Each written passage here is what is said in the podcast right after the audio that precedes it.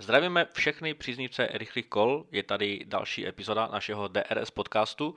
A dneska společně s Markem probereme velký fenomen, který se nám objevil, velký nešvar, který se nám objevil v tomto ročníku Formule 1 a sice takzvaný porpoising.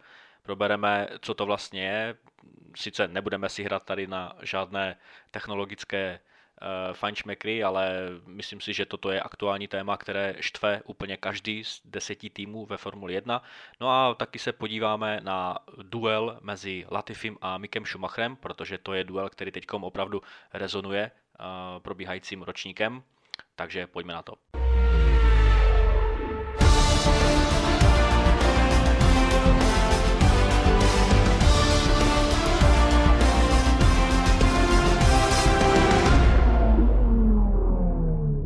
Pojďme se tedy nejdříve podívat na, ten, na ten porpoising, eh, neboli, jak určitě všichni dobře víte, eh, i když věřím, že nás poslouchají i někteří lajci, stejně jako já.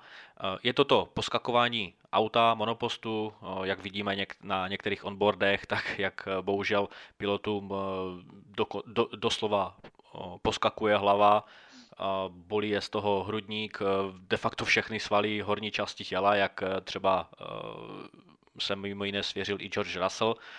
Porpoising je velké téma, velký nešvar, jenom v krátkosti, než Markovi předám slovo. Eh, vlastně je to způsobené kolísavostí přítlaku, že jo, jak se ten Venturiho efekt v rámci, eh, v rámci nových pravidel a nového tvaru nebo nového tvaru eh, spodku monopostu, jak se toto teď chová, ten monopost právě v rámci té změny celé té konstrukce a všech těch tvarů na jednotlivých monopostech.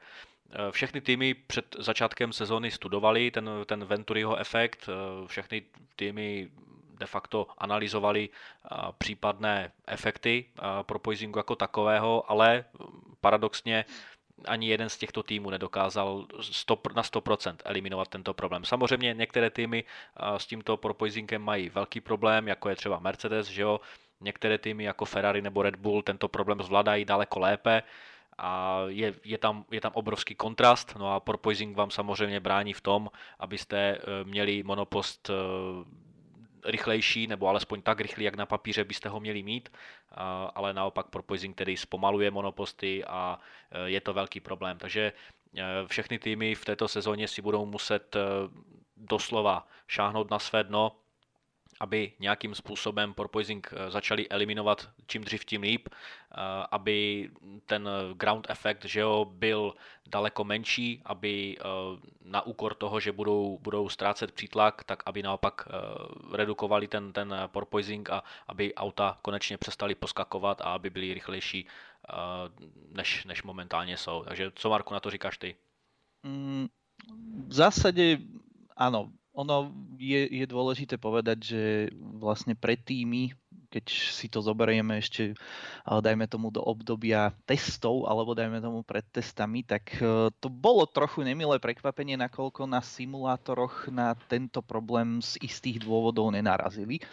Aj napriek tomu, že samozrejme je rok 2022 a tie technológie uh, sú mimoriadne pokročilé a mimoriadne uh-huh. realistické. Predsa len tá projekcia nejakých reálnych podmienok sa na simulátoroch pohybuje okolo 97-98% a toto je presne ten, ten rozdiel, dá sa, dá sa povedať. Uh, čo sa, čo sa týka porpoisingu, je dôležité takisto povedať, že nie je to vec, ktorá, ktorú by už F1 nepoznala ktorá by sa diala, dajme tomu, prvýkrát, pretože rovnaký problém bol v 80 rokoch. Uh-huh kedy naozaj s týmto týmy museli teda veľmi bojovať a tam už ten porpoising bol extrémne šialený. Čítal som také zaujímavé pamäte od Garyho Andersona, bývalého technického riaditeľa Jordanu, ktorý vlastne spomínal na to, že naozaj mnoho pilotov sa v tej dobe sťažovalo, že im pri jazde je vyslovene nevoľno a prirovnávali to, dajme tomu, aj k morskej chorobe. A takisto spomínal napríklad na jednu, jednu scénku z Monzy, z jedných pretekov, že keď okolo boxovej uličky prechádzal monopost, konkrétne stajný lyžier, ktorá mm, pôsobila asi 20, 20 niečo rokov vo Formule 1, takže poskakovali až tak, že sa im dvíhali predné kolesa o 5 cm. Aj? Takže, wow. takže ono, ono pri, tých, pri tých autách e, s týmto ground efektom, áno, je to, je to bohužiaľ jeden problém a v rámci toho konceptu ja si myslím, že sa toto neočakávalo až e, teda do takej miery, ale bohužiaľ porpoising je realitou a teraz je dôležité nejakým spôsobom sa s tým vysporiadať. Ako taký, to čo, to, čo v podstate je najjednoduchšie urobiť, tak je samozrejme zvýšiť svetlú výšku. Tým pádom nedochádza vlastne k prerušovaniu toho prúdenia vzduchu teda pod podlahou, čo zamedzuje potom zdvíhaniu auta a opätovnému klesaniu, ktoré samozrejme kvôli rýchlosti sa deje v rýchlych intervaloch, čo samozrejme potom v reále vidieť ako teda to poskakovanie. Lenže samozrejme ďalší problém je ten, že ako náhle zdvihnete o, svetlú výšku, tak automaticky strácate príklad, mhm, prítlak, mm-hmm. čo je obrovský potom problém o, najmä v zákrutách. Takže, takže áno, dôležité je o, sa s tým vysporiadať a hlavne pochopiť to, pretože o, dá sa povedať, že po štyroch pretekoch nemôžeme úplne povedať, že ešte týmto novým autám dokonale rozumieme. Každý tým samozrejme zvolil takisto nejakú, nejaký iný koncept, dá sa povedať, a aj iné riešenia vlastne tohto problému. A tu by sa dali možno do istej miery tak interpretovať také dva pohľady. A to je pohľad vlastne riešenia Red Bullu a pohľad Ferrari, ktoré sú, ktoré sú kľúčové. Aj keď pri Ferrari takisto vidíme výrazný porpoising, ale nemá tak výrazne negatívny efekt, mm-hmm. ako napríklad u Mercedesu. Čo sa týka, čo sa týka Red Bullu, tam opäť nechcem vyznieť ako nejaký technický odborník, ale samozrejme človek s uh, titulom z fyziky a povedzme z uh, takéhoto niečoho. Ale, ale v zásade uh, veľmi ťažia z riešenia uh, bočných stran podlahy. Dá sa povedať, že Prahou, dá sa povedať, mhm. uh, kde využívajú vlastne špeciálne tvarovania, pri tých bočných stranách a dá sa to, dá sa to vlastne všimnúť s tým, že vlastne v strednej časti je, mm, dá sa povedať, také, taký komponent, také tvarovanie v tvare trochu písmena S, čo vlastne zefektívňuje aj bočnice. A hlavne e, je to dôležité, že vlastne to prúdenie vzduchu, dá sa povedať, že uzatvára tú podlahu smerom dozadu a tým pádom oni dokážu efektívne znížiť tlakový rozdiel pod tým autom. A tým pádom vlastne už reálne ten, ten efekt teda toho porpoisingu klesá. A tým pádom je to, je to veľmi zaujímavý kompromis aj už vlastne k tomu spomínanému prítlaku. Takže toto je, toto je podľa mňa o, veľmi asi podstatné riešenie, teda čo sa týka ich. Zatiaľ čo, Zatiaľ, čo Ferrari uh, funguje trošku, trošku iným spôsobom, tam sa dá všimnúť, že uh, vlastne na bokoch podlahy je taký komponent, ono to trochu vyzerá ako nôž, ale s uh, takými malými, dá sa povedať, že konzolami by som to nazval, hej, to bude asi také najpresnejšie, ktoré vlastne, ktoré vlastne dá sa povedať, že tým, ako okolo nich prúdi vzduch, tak vyvažujú trochu ten rozdiel, čím zase znižujú vlastne ten efekt a pridávajú, dá sa povedať, že ten aerodynamický prítlak aj vtedy, keď dá sa povedať, že nedosahujú úplne maximálnu rýchlosť a zase pri tej maximálnej rýchlosti, kedy je ten porpoising teda najvýraznejší, tak sa darí, tak sa darí vlastne zlepšovať ten prietok vzduchu vlastne pod autom už takýmto komponentom. Nehovoriac o tom veľmi špecifickom tvarovaní aj bočníc, ktoré má Ferrari a ktoré je o dosť si myslím, že rozdielne oproti teda iným stajniam.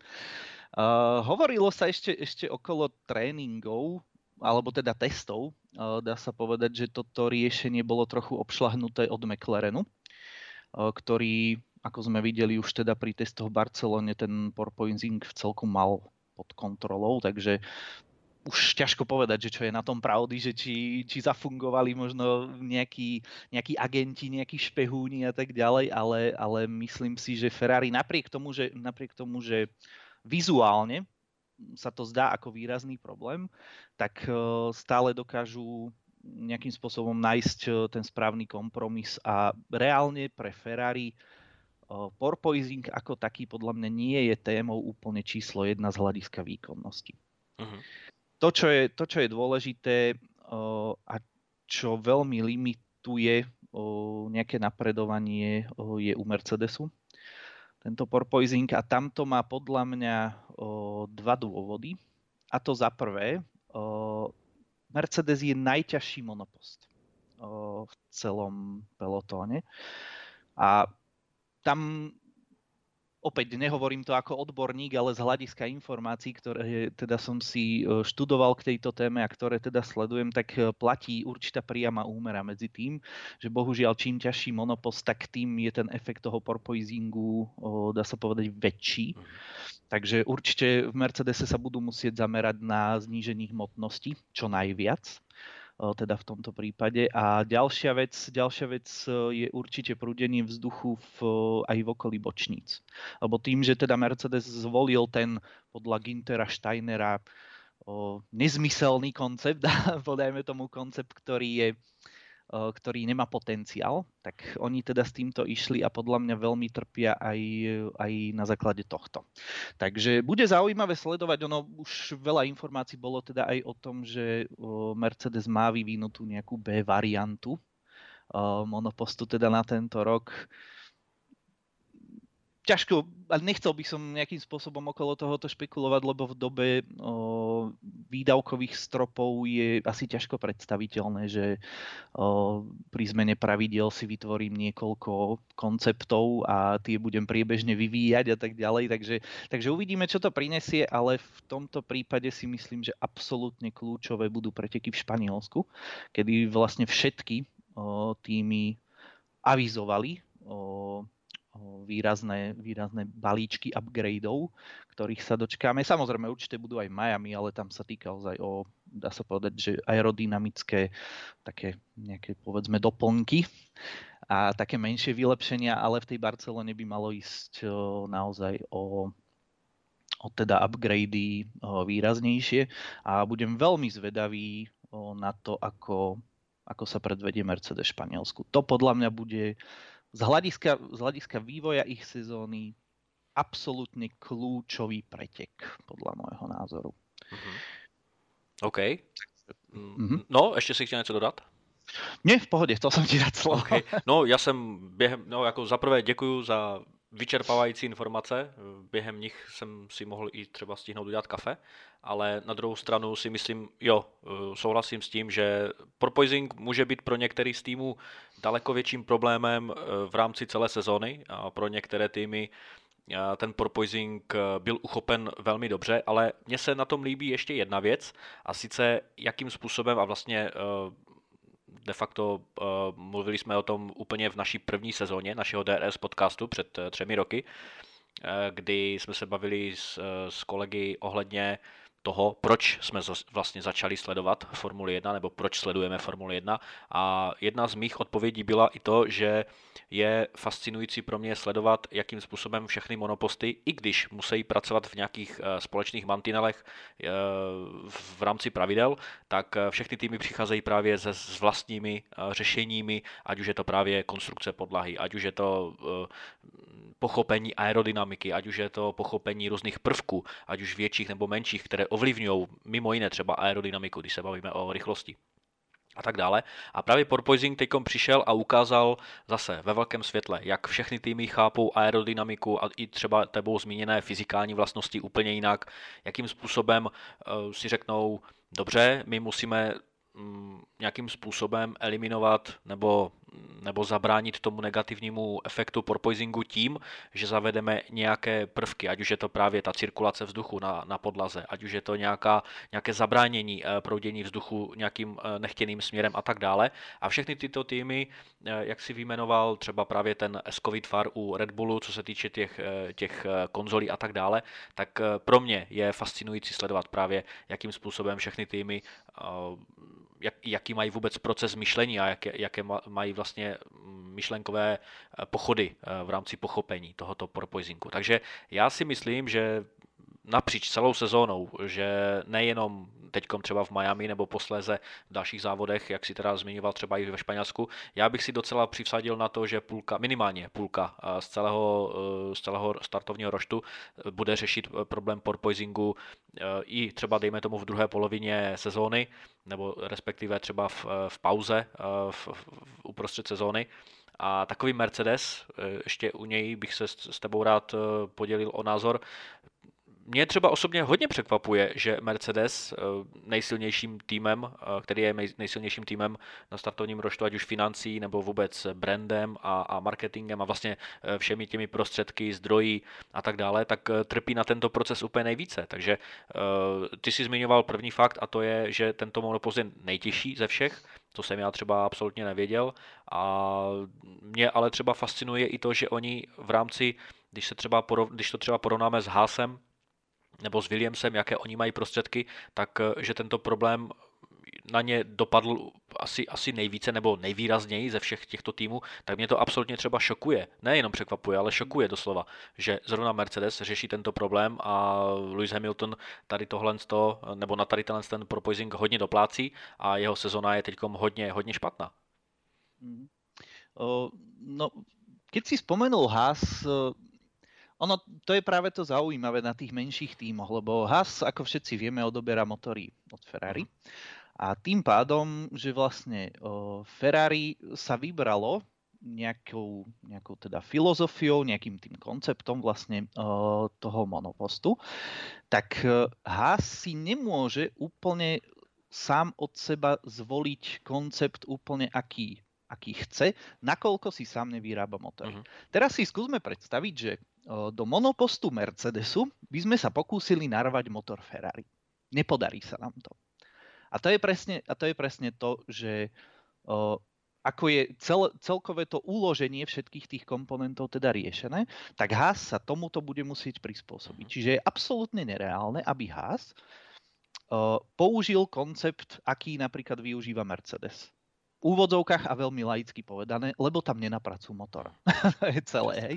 Čiže, čiže vlastne, áno, Haas sa vybral určitou cestou, vieme, že no, veľa ťaží zo spolupráce teda s Ferrari, až to teda nieko, niektorým ľuďom bije do očí, ale teda verme, že je všetko v rámci pravidiel a že teda aj napriek tomu, že Haas má rozhodne najmenšiu asi infraštruktúru zo všetkých tímov, tak naozaj zapracovali a táto sezóna určite prečila aj ich očakávania.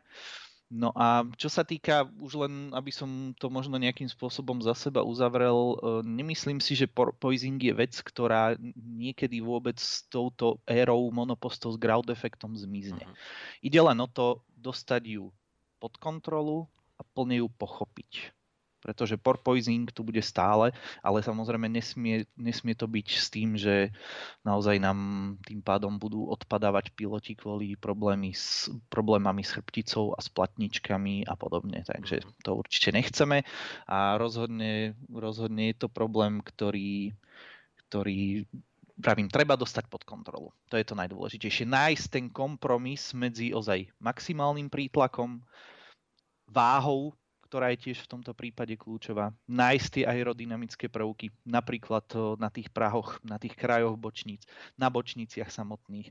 Čo sa týka predného krídla, ktoré má tiež o, veľký efekt v rámci toho, keďže tam ten prúdiaci vzduch vstupuje teda v týchto oblastiach. Takže, takže rozhodne chce to čas a veríme, že sa to podarí čo najskôr všetkým dostať pod kontrolu. Mm-hmm.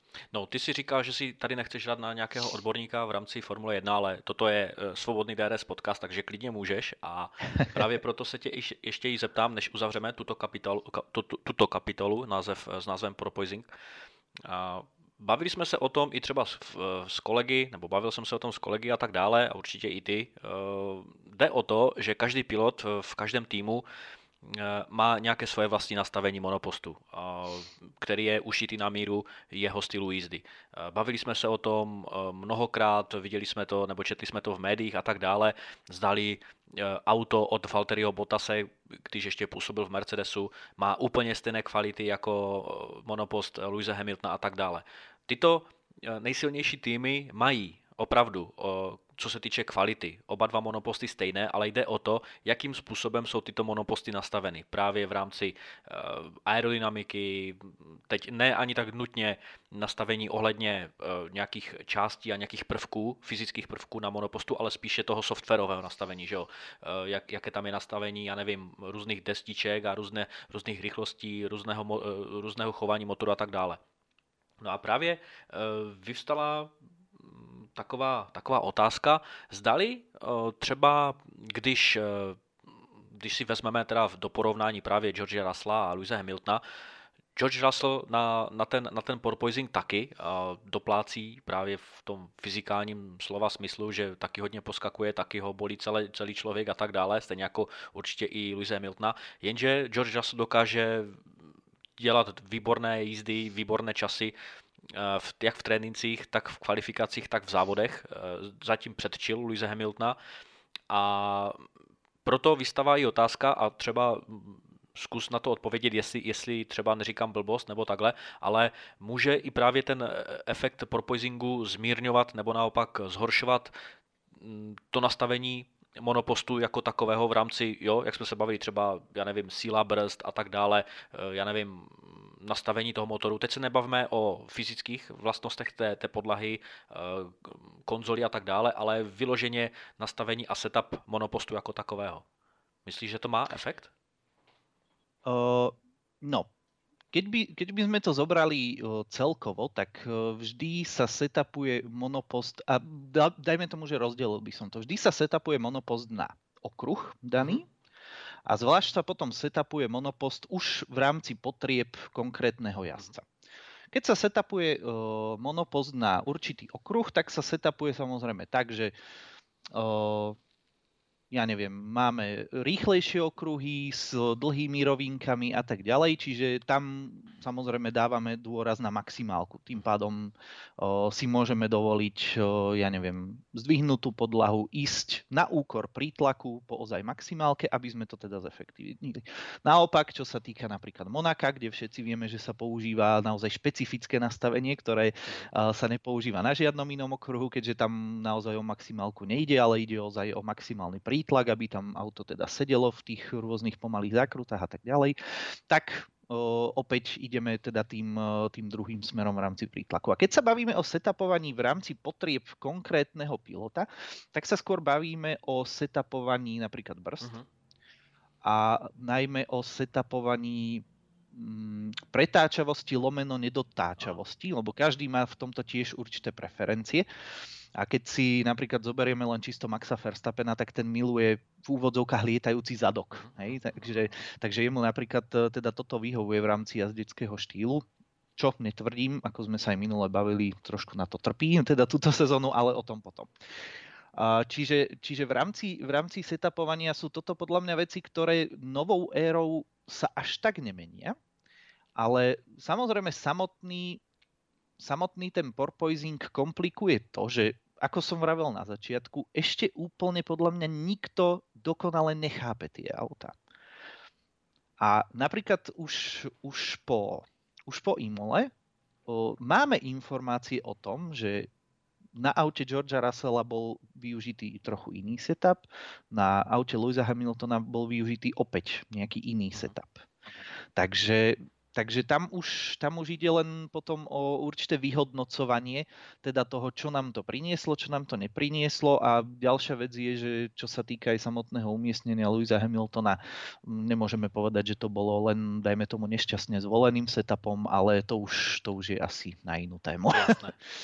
OK, takže tímto bych uzavřel naše dnešní velké téma, to je porpoising a pojďme se podívat na duel dvou pilotů, kteří teď řeší jiné problémy než uh, možný zisk titulu a tito piloti jsou Nikolas Latifi a Mick Schumacher. Uh, de facto jejich, uh, jejich týmy jsou teď v porovnání s minulou sezonou o 180%, 180 stupňů v odlišné situaci. Myslím si, že stejně jako Haas a jako Williams, tak i Latifi a Schumacher jsou v zrcadlových situacích. Loni uprostřed sezony eh, se Williams eh, neskutečně zvedl a oba jezdci po mnoha letech bodovali. S tím, že Russell víceméně pravidelně uprostřed sezóny směrem k ukončení ročníku. Zatímco Haas prožil že jo, nejhorší sezónu ve své historii s nulovým ziskem bodů, pouze, já jsem, se, já jsem si teda udělal takový domácí úkol a udělal jsem si menší statistiku a pouze v 80% z celé sezony dojeli oba monoposty do cíle v rámci Hasu. To znamená ve 20% skoro ve čtvrtině celé, celého kalendáře buď to ani jeden, anebo aspoň jeden z monopostů nedojel do cíle, eh, což, což je celkem dost jakože šílené číslo. Letos je Haas, když to porovnáme, největším překvapením pro mě určitě a Magnussen dělá perfektní práci, když to ještě dáme do kontrastu, že eh, chyběl eh, ve, vlastně v šampionátu Formule 1, jezdil jiné závody a tak dále, dělá perfektní práci, myslím si, že jeho analytická práce je výborná. Vůz Hasu obecně má potenciál v závodech pravidelně bodovat, zatímco Williams, u kterého jsem čekal, že, že naváže na ten svůj loňský vzestup, tak se bohužel nečekaně trápí. S Raslem podle mě, subjektivní názor, očividně odešel faktor analýzy a Albon je sice podle mě dobrou náhradou, ale ne rovnocenou náhradou. A mezi to těma dvěma světy je Mick Schumacher. Mick Schumacher jezdí za resus, resuscitovaný tým, má potřebné kvality, o tom se klidně můžeme pobavit. Získal si myslím lepšího typového kolegu než je Mazepin, ale jeho závodní výkony nejsou zatím mm, možná je to takový trošku kontroverznější názor, ale jeho, jeho závodní výsledky nejsou prostě v, v té relaci, v jaké by mohly být porovnáním s jeho schopnostmi, kvalitami, potenciálem, potenciálem a talentem. A myslím si, že pro Mika Schumachera, to, Schumachera toto bude definující sezóna, po které se buď to o něm bude mluvit, eh, že o něm pokukují třeba právě jiné týmy, jak jsme se o tom i bavili minule, že uh, Mick Schumacher určitě cílí k tomu, aby jednou, jednoho dne usedl do, monopostu Ferrari, ale na druhé straně se taky může stát, že v případě neúspěchu a v případě, že ho zastíní právě Kevin Magnussen, Kejmek, a tak e, se o něm bude mluvit. Ano, je sice talentovaný, je skromný, je to sympatický mladý kluk, všichni mu fandíme, ale zkrátka je ještě pořád nevyzrálý, pořád to není až tak e, špičkový pilot, jako je třeba, já nevím, v jeho věkové relaci třeba právě George Russell, který zatím zvládá ten velký přestup, e, takže pro mě si myslím, že Kevin Magnussen je výbornou posilou pro Haas. Haas se teď naprosto zvedl, je vidět, že uh, sklízejí ovoce celý tým uh, tím, že uh, v loňské sezóně se vykašlali právě na um, tu loňskou sezónu, ale stoprocentně se, se zaměřili a fokusovali se právě na ročník 2022 a teď právě mm, si myslím, že ty výkony jdou vidět, eh, že se takto rozhodli správně. No a Williams naopak eh, nedokázali navázat na tu loňskou sezónu, jejich výkony jsou špatné, jejich výkony jsou hodně pomalé, no a Nikolas Latifi zatím mm, se nějakým způsobem nevypracoval právě v, tu, v toho lídra, eh, jak se čekalo, že po odchodu George Russella to vezme všechno na sebe, možná se pletu, ale myslím si, že i on sám čekal, že přece jenom si trošku uzme pro sebe tu, tu pozornost médií, ale zatím se to nedaří. Albon odjel fantastický závod, eh, myslím že to bylo v té, v té Austrálii. A, a takže za mě si myslím, že tyto, tyto oba týmy jsou teď v, v naprosto, naprosto opačné situaci v, porovna, v porovnání s loňskou sezónou. A ještě než se potom podíváme na statistiky obou těchto pilotů, tak eh, Marku máš slovo. No ja by som začal od začiatku, keď si hovoril, že vlastne obidva týmy sú v o 180 stupňov odlišnej situácii. Alebo teda mm, výkonnostne, hej, keď by sme to zobrali. No Haas, Haas asi áno, ale u Williamsu si to až tak nemyslím. Uh, Williams rozhodne minulú sezónu uh, ťažil z dvoch vecí.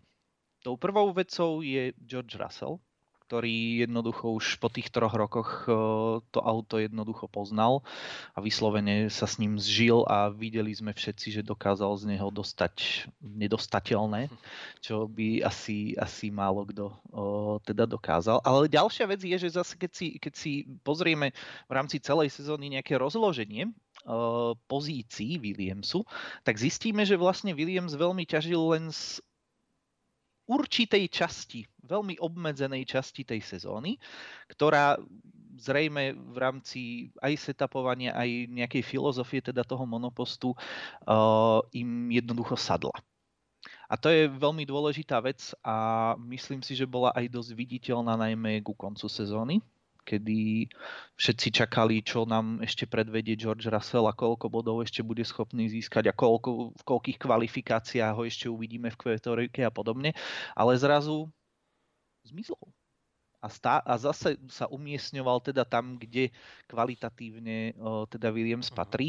A osobne si nemyslím, že túto sezónu ide o nejaké kvalitatívne zlepšenie z hľadiska auta. Ale Williams opäť o, má mimoriadne kvalitného pilota v Alexovi Albonovi. Pre mňa osobne je toto prekvapenie. Ako sa Alex Albon dokázal zžiť s týmom, ktorý vlastne je koncepčne úplne inde, keďže Alex Albon je, má proste vyrastal v rámci Red Bullu a samozrejme prešiel si tam teda rôznymi vecami. Takže pre mňa, pre mňa, je, pre mňa je prekvapením toto. Čo sa týka Hásu, ich výkonnosť pre mňa nie je až tak prekvapením. Prekvapením je práve to, že riešime zrovna dnes a preto sme si aj túto tému vybrali, že teda Mick Schumacher v porovnaní s Nikolasom Latifim, pretože po štyroch odjazdených pretekoch zrovna títo dvaja jazdci majú na konte bodov mm-hmm. nulu. Čo u Nikolasa Latifiho zrejme asi očakával každý, ale povedzme si úprimne, u Mika Schumachera nie. U Mika Schumachera sme naozaj čakali veľké veci, niektoré, niektorí až veľmi veľké, keďže mnoho ľudí typovalo v prvých piatich pretekoch eh, Mika Schumachera na pódiu. Takže títo ľudia rozhodne musia byť mimoriadne sklamaní a ja sa k ním v tomto sklamaní teda pripájam. Uh, Fakt? Ty si, ty si čekal, že by byl v prvních třeba, dejme tomu, pěti, šesti závodech na pódiu Schumacher? Uh, očakával som, očakával som výkony v rámci pravidelného dosahovania prvej desiatky. Ja osobne som netypoval zrovna teda Mika Schumachera mm. na pódiu, ale zdieľam sklamanie z jeho výkonov. Myslel som to skôr mm. takto. Čiže otázka, otázka je, že čo je dôvodom. A pre mňa osobne ten dôvod je veľmi prostý a prozaický, dá sa povedať. A je, to, je to podľa mňa tým, že Mick sa asi úplne nezžil s novou situáciou, ktorá jednoducho v háse je. A to, čo, to, čo, mu, to, čo mu stačilo minulú sezónu popri Nikitovi Mazepinovi, tak jednoducho tentokrát na to lepšie auto a na neporovnateľne, neporovnateľne lepšieho tímového kolegu skrátka nestačí. A ďalšia vec je, že možno, možno mu aj blíži to, že mm, zdá, aspoň, aspoň mne to tak príde, že celý, že celý ten tým Hasu ide tak nejak e, Magnusenovi na ruku a že tá pozornosť vlastne odmýka ako toho šikovného, od toho, na koho sa môžeme teda spolahnuť v rámci doby výsledkov, sa presunula mm-hmm. teda K-Megovi a ostal, dá sa povedať, že na vedľajšej eh, kolaji. Ja som pred sezónou bol dokonca hlboko presvedčený, že minimálne v jedných pretekoch uh, Mika Schumachera uvidíme v aute Ferrari, ale za súčasných okolností to bude, ak, ak by sa to aj stalo, tak to bude od Ferrari mimoriadný risk.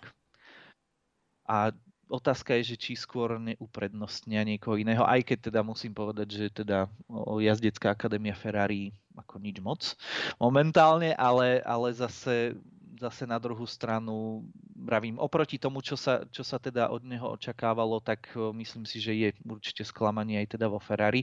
A to, čo, to, čo podľa môjho názoru Mick absolútne musí zmeniť, je jednoducho urobiť hrubú čiaru za prvými štyrmi pretekmi, urobiť hrubú čiaru za tým, z čoho ho aj vinia média, že koľko už peňazí stál proste ten tým a neviem čo. Podľa mňa na to, aký je on taký dobrý chlapec, tak si myslím, že tieto veci asi v ňom trochu hlodajú napriek napriek všetkému, čo môžeme teda vidieť, počuť, tak nemyslím si, že on zrovna sa dokáže od takýchto vecí odosobniť. A jednoducho pracovať viac, pracovať tvrdšie a pracovať aj možno vo väčšej kooperácii s Kevinom Magnusenom. Mm. Samozrejme, rozhodne, rozhodne mu, mu prajem, aby sa tá sezóna otočila, aby sme už ideálne v Miami uh, videli uh, Mika Schumachera na bodoch. Miami je pre všetkých veľkou neznámou, nikto odtiaľ nemá dáta, nikto úplne presne nevie, čo od tej trate teda môžeme očakávať, čiže rozhodne tam šanca je a musí sa k tomu postaviť čelom. Mhm. No, co já ještě mám na názor ohledně, ohledně uh, Mika Schumachera, tak uh, v tom posledním mém kousku na mě potom můžeš reagovat, jestli souhlasíš nebo ne, ale ještě než se k tomu mhm. dostaneme, tak eh, já jsem si teda připravil menší statistiky uh, ohledně právě Schumachera s Latifim. Magnussen, jak jsi zmiňoval, ten je na tom výborně, má 15 bodů, uh, oba dva, tedy Schumacher a Latifi mají 0 bodů a Albon má jeden, právě za ten, za ten fantastický, mm-hmm. jak to nazvat, fantasticky exekuovaný plán kdy, kdy jel teda v posledním kole, a v, počkat, to byla Saudská Arabie, že jo, v posledním kole, jak nejel vyměnit ty pneumatiky, až eh, nie, nie, to bolo Austrálii, v Austrálii, že, že 57 jo, jo, jo, kol na bielých, posledné kolo jo, na červených. Díky. Ano. A Haas tedy je třetí od konce s 15 body, Williams je poslední s jedním bodíkem, ale co mě ještě třeba zaujalo, tak to je právě ten závod, jo, já jsem si to spletl s tou Australií, eh, co mě, co mě, teda s tou Saudskou Arabií, co mě eh, zaujalo, tak to bylo, že Mick Schumacher startoval v Austrálii, že jo, z 15. místa, Magnussen až, až ze 16. a Mick Schumacher eh, skončil tedy závod na 13. místě, což je fajn, polepšil si o dvě místa, Magnussen skončil za ním na 14. místě, Latifi pravidelně končí až za nimi, ale v ta Itálie, to byl velký problém právě pro Mika Schumachera, protože kvalifikoval se na 12. místo, místo, ve sprintu dokonce skončil 10. ale e, v hlavním nedělním závodě skončil až na 17. místě. Latifi ho pravidelně nechává za sebou, ačkoliv tedy oba dva mají 0 bodů, tak alespoň toto může být pro něj nechci říct útěcha jako spíše odzrazový můstek právě pro nějakou tu práci. Co se týče toho optimismu před sezonou, já se musím přiznat, že já jsem čekal, Eh, že by mohl Mick Schumacher spíše bojovat v tom rozmezí 13, 10. až 13. místo. Nevěděl jsem až vlastně po tom prvním závodě v Bahrajnu, že Haas bude opravdu tak silný. Já jsem teda bohužel detailně nesledoval zimní nebo před, řekněme předsezónní eh, testování a tréninky, takže jsem nevěděl o tom, že Haas bude až tak dobrý v těch závodech, protože vždycky to testování může být zkreslené, eh, víš třeba i Mercedes. A, takže Haas je pro mě výborné, výborná kapitola sama o sobě, velké překvapení a Haasu fandím. Je to pro mě sympatický tým s takovým neortodoxním týmovým šéfem, který nemá až tak moc možná komunikační schopnosti v rámci, v rámci nějakého sociální, nějaký, v rámci nějakých sociálních skupin, ale na druhou stranu Ginter Steiner prostě dělá poctivou ohromnou práci v tomto týmu, eh, za, za což mu patří si myslím dík ze strany úplně všech zaměstnanců Haasu a všech fanoušků Haasu. Na druhou stranu, ano, souhlasím s tím, že Schumacher může teď momentálně hlodat ta situace. Eh, neříkám, že on si to zrovna bere osobně, neříkám, že on zrovna musí být nějaký věc typu Magnusen má slavu a já ne. Určitě spolu dokážou komunikovat úplně v pohodě a běžně, podle mě tam je i nějaká ta kávička a podobně. Na druhou stranu, eh, co bych, co bych tady zmínil a můžeme se o tom pobavit. Já bych eh, ještě zmínil jednu věc, která podle mě ovlivňuje výkony v této sezóně u Mika Schumachera a to je, že jeho race engineer byl na něj až příliš moc hodný eh, v loňské sezóně. Eh, všude na YouTube, všude v médiích a tak dále se hovoří a hovořilo a psálo psalo o tom, že jak je race engineer od Mika Schumachera prostě jeden z těch úplně nejvíc hodných chlápků na, na celém startovním roštu ve, ze všech race engineerů a tak dále, že oba dva, jak Mick Schumacher, tak právě jeho race engineer mají vždycky takovou tu fajn konverzaci během závodu a tak dále, ale já si myslím, že race engineer je tady mimo jiné i od toho, aby uh, tlačil toho svého pilota uh, výš a výš, aby na něj byl i někdy přísný, aby na něj zkrátka vyvíjel nějaký přátelský tlak, aby na něj vyvíjel, aby, aby z něho prostě vymačkal ten potenciál, aby odemkl ty jeho schopnosti a tak dále a tak dále. To se nedělo v minulé sezóně, prostě byli spokojeni s tím, že poráželi pravidelně Mazepina. věděli, že jejich čas přijde až pro sezonu 2022, takže dokážu i, sou, dokážu i souhlasit s tím, jak jsi zmínil, že Haas respektive Mick Schumacher přímo se nezžil s aktuální situací, ať už je to vůz, ať už jsou to podmínky, ať už je to cokoliv jiného. Ale na druhou stranu si myslím, že i Race Engineer ho mohl trošku lépe psychicky, mentálně připravit na tuto sezonu tím, že by z něj prostě chtěl vydolovat více, než, než jenom, dejme tomu, v obrazně řečeno, 19. místo a porazili jsme Mazepina a to nám stačí. Netvrdím, že to tak je, ale myslím si, že tam mohla být eh, větší tvrdost mezi piloty, protože pojďme se teď podívat na Maxe Verstappena.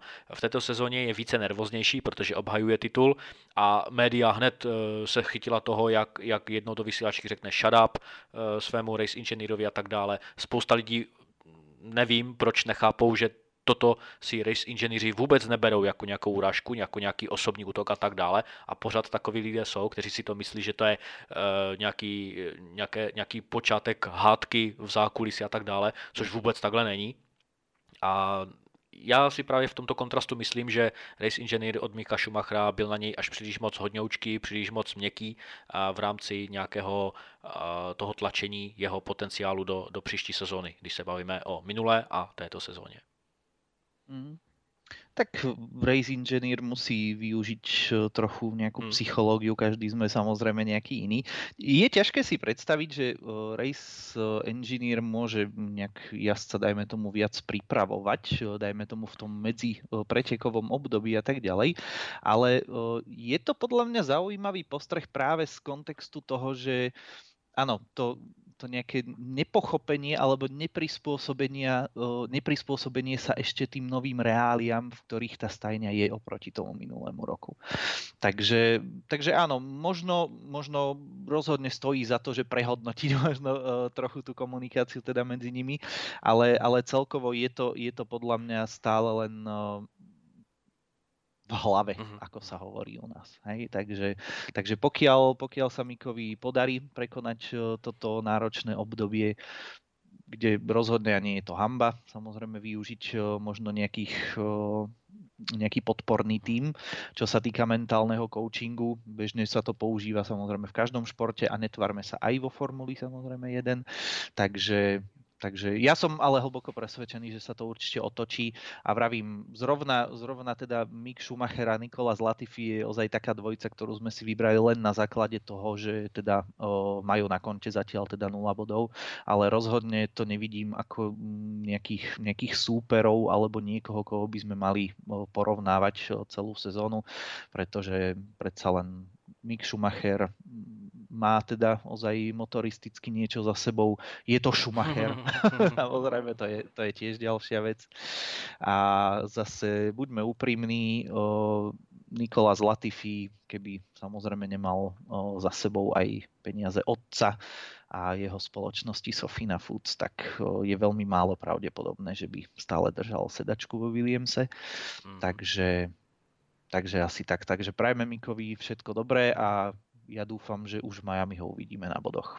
Mm-hmm. Tak uh, otázka do pranice, zdali teda bude za prvé vůbec Schumacher bodovat dřív než Latifi, na to se asi oba shodneme, teď to beru z toho tvého názoru, že asi ano, že, že, Určitě že Schumacher ano. má vyšší potenciál k tomu, aby bodoval dříve a aby na konci sezony bodoval uh, o něco víc než, než Latifi. Uh, já si myslím, že rozhodne, když se budeme bavit pořád v kontextu z těchto dvou pilotů, že přece jenom mentálně a psychicky na tom asi více v pohodě Latifi, protože přece jenom v tom jeho, jeho mm, týmu a v tom jeho environmentu eh, je daleko více zžitý, eh, přece jenom se všemi těmi eh, procesy, se všemi těmi prvky přišel mu do týmu kolega Albon, se kterým podle mě mají naprosto fantastické vztahy, kdežto, jak jsme se teď bavili u Schumachera, i když on má podle mě si myslím vřelý a přátelský vztah s Magnusenem, tak přece jenom asi tam nebude úplně ideální právě Mm, ten jeho vývoj, který asi nedoznal takových křivek, jaké by mohl, ale Uh, bude to pořád otázka psychologie, to ano, na tom se shodneme. U Schumachera, u Latifiho, prostě kdo se dříve oprostí od toho velkého balvanu a to je ten nule na konci, na, na, na, eh, na stavu jejich konta, nebo na, na kontě jejich, na kontě jejich uh, šampionátů v tabulce. A, takže jo, uvidíme, jestli, to, jestli k tomu už započneme mm, k těm lepším zítřkům právě už v Miami nebo až na sledujících závodech. Dobrá tedy, takže já si myslím, že v, v rámci dnešní epizody už jsme naplnili i my náš potenciál v rámci informací.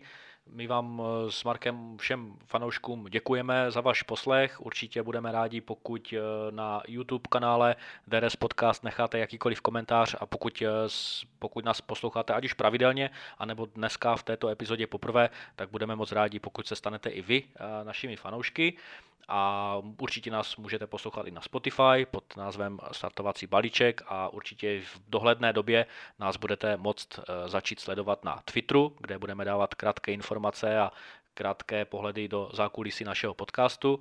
Takže díky vám všem za vaši podporu a za váš poslech. No a u příští epizody zase příště čau. Ahojte.